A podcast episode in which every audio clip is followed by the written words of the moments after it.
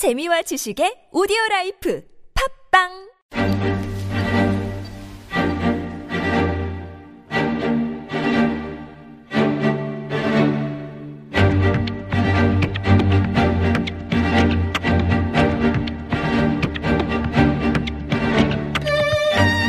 뽀얀거탑에서 진행된 의료상담만을 정리해 선보이는 뽀얀거탑 의료상담입니다.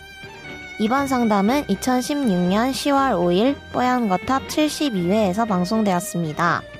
임신 중 나타난 간지럼증을 먹는 약으로 치료해도 괜찮은가에 대해 이야기 나눕니다. 뽀얀거탑에 사연을 보내주세요. 건강상담 해드립니다. 타워 골뱅이 sbs.co.kr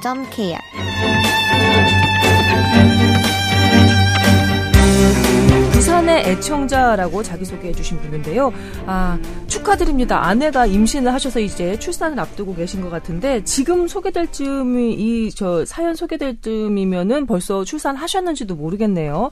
이분이 아내가 그 분만을 앞두고 배가 이렇게 좀 커지니까 간지러움증이 심해지면서 온몸으로 이제 그게 배부터 시작해서 퍼져나간 겁니다.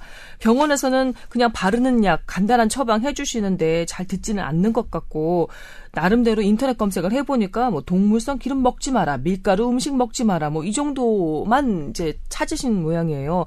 간지러워서 이렇게 참기 어려워하는데 그냥 견디는 방법 외에는 없을까요? 라고 안타까워하면서 사연을 보내주셨네요. 뭐 임신 상태가 아니라면 약을 먹고 금방 좋아졌겠지만 음. 이게 임신 상태라는 그 기준 때문에 어 사실은 약을 처방해서 먹어도 상관은 없어요. 그 보통 임신성에 임신할 때 먹는 약이 등급이 있거든요. 음. X 등급, 뭐 C 등급 이렇게 있는데 X 등급은 임신 때 먹으면 안 되는 약 이고 음. 그 다음에 임신 때 먹어도 될지 안 될지 잘 모르는 약. 음. 어, 먹어도 안전한 약 이렇게 보통 그렇게 세 가지로 크게 구분을 하면 돼요. 예. 근데 이 간지럼 때 먹는 약은 이게 X 등급은 아니에요. 반드시 먹 어, 피해야 되는 피하는 약은. 아닌데 음. 먹어도 해가 있는지 안 되는지를 모르는 약이에요. 그러다 보니까 아. 이게 두려운 거죠. 의사도 두려운 거고 네.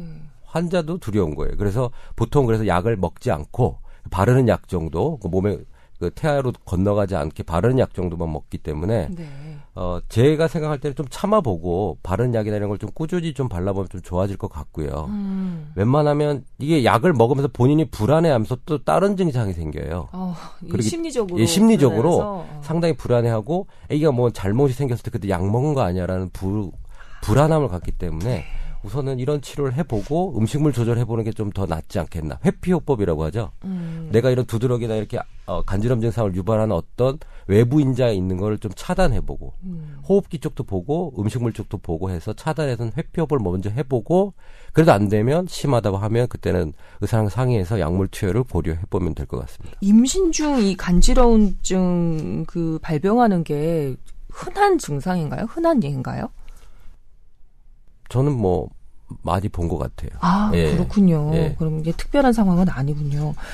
네, 좀 더 이제 크게는 그 방금 임 원장이 얘기했듯이 세종 그렇게 그 생각하시면 되는데 이제 더 정확하게는 다섯 그룹으로 이제 분류가 돼 있어요. 음. A, B, C, D, X. 그러니까 A는 완벽하게 안전한 약, 인간에게 안전성이 확인된 약. 그다음에 X는 절대 먹어서는 안 되는 약. 왜냐면 태아의 기형이 유발되는 게 인간에게서도 확인됐다는 거거든요. 네. 근데 이제 이 가려움증에 먹는 약을 이제 항히스타민제라고 하는데 항히스타민제는 대체로는 먹을 수 있는 약이긴 해요. 근데 하나 보니까 브로페니라민이라는 그 계열의 약은 조금 어 위험할 수도 있다 이렇게 되어 있거든요. 네. 그래서 약물을 처방 받으려면 본인이 이제 이건 가려움에 좋은 약이다라고 드시면 안 되고 이거는 의사와 상담을 해야 되는 거고요.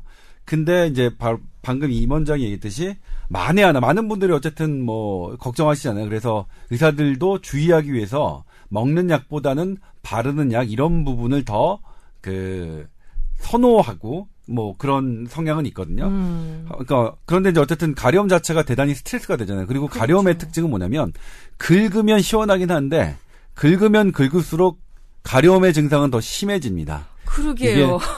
전문 용어로 하면 이제 포지티브 피드백이라고 하는 건데 음. 내가 가려우면 긁은 게 가려움을 해소시키는 게 아니라 가려움을 더 유발시키는 게 음. 있어서 가려울 때는 긁지 않는 게 되게 중요하고요. 그다음에 저는 개인적으로 이제 막 스트레스가 되게 심하다. 네. 그럴 경우에는 먹는 약도 고려해 볼 만하다. 그러니까 근데 먹는 약의 선택은 본인이 선택하지 마시고 음. 해당 음, 병원에 가셔서 병원이나 약국에 가셔서 임신부가 먹을 수 있는 약을 그 선택 받으시는 게 좋겠죠.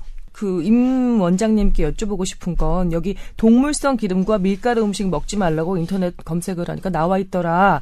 라고 보내주셨는데 예, 연관이 있나요? 확실히 먹는 뭐 것과? 이 동물성 기름과 밀가루를 섞어진 음식이 보통 대부분 인스턴트 같아요 느낌이 음, 그래요? 예 느낌이 그래서 네.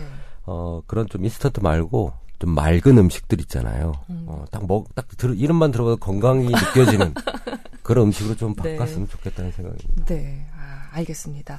자, 그 아내 되시는 분 그 순산 하시길 바라겠습니다. 그리고 저도요. 어, 우리 모두가 우리 바라고요. 예, 그리고 간지러움증 잘 극복하시고 예쁜 아기 얻으셨으면 좋겠습니다. 나중에 이렇게 건강하게 아기 잘 이렇게 낳으시면요 한 번 더 메일 보내 주시기 바랍니다. 저희가 기쁘게 또 축하를 해 드릴 수 있을 것 같습니다. Thank you.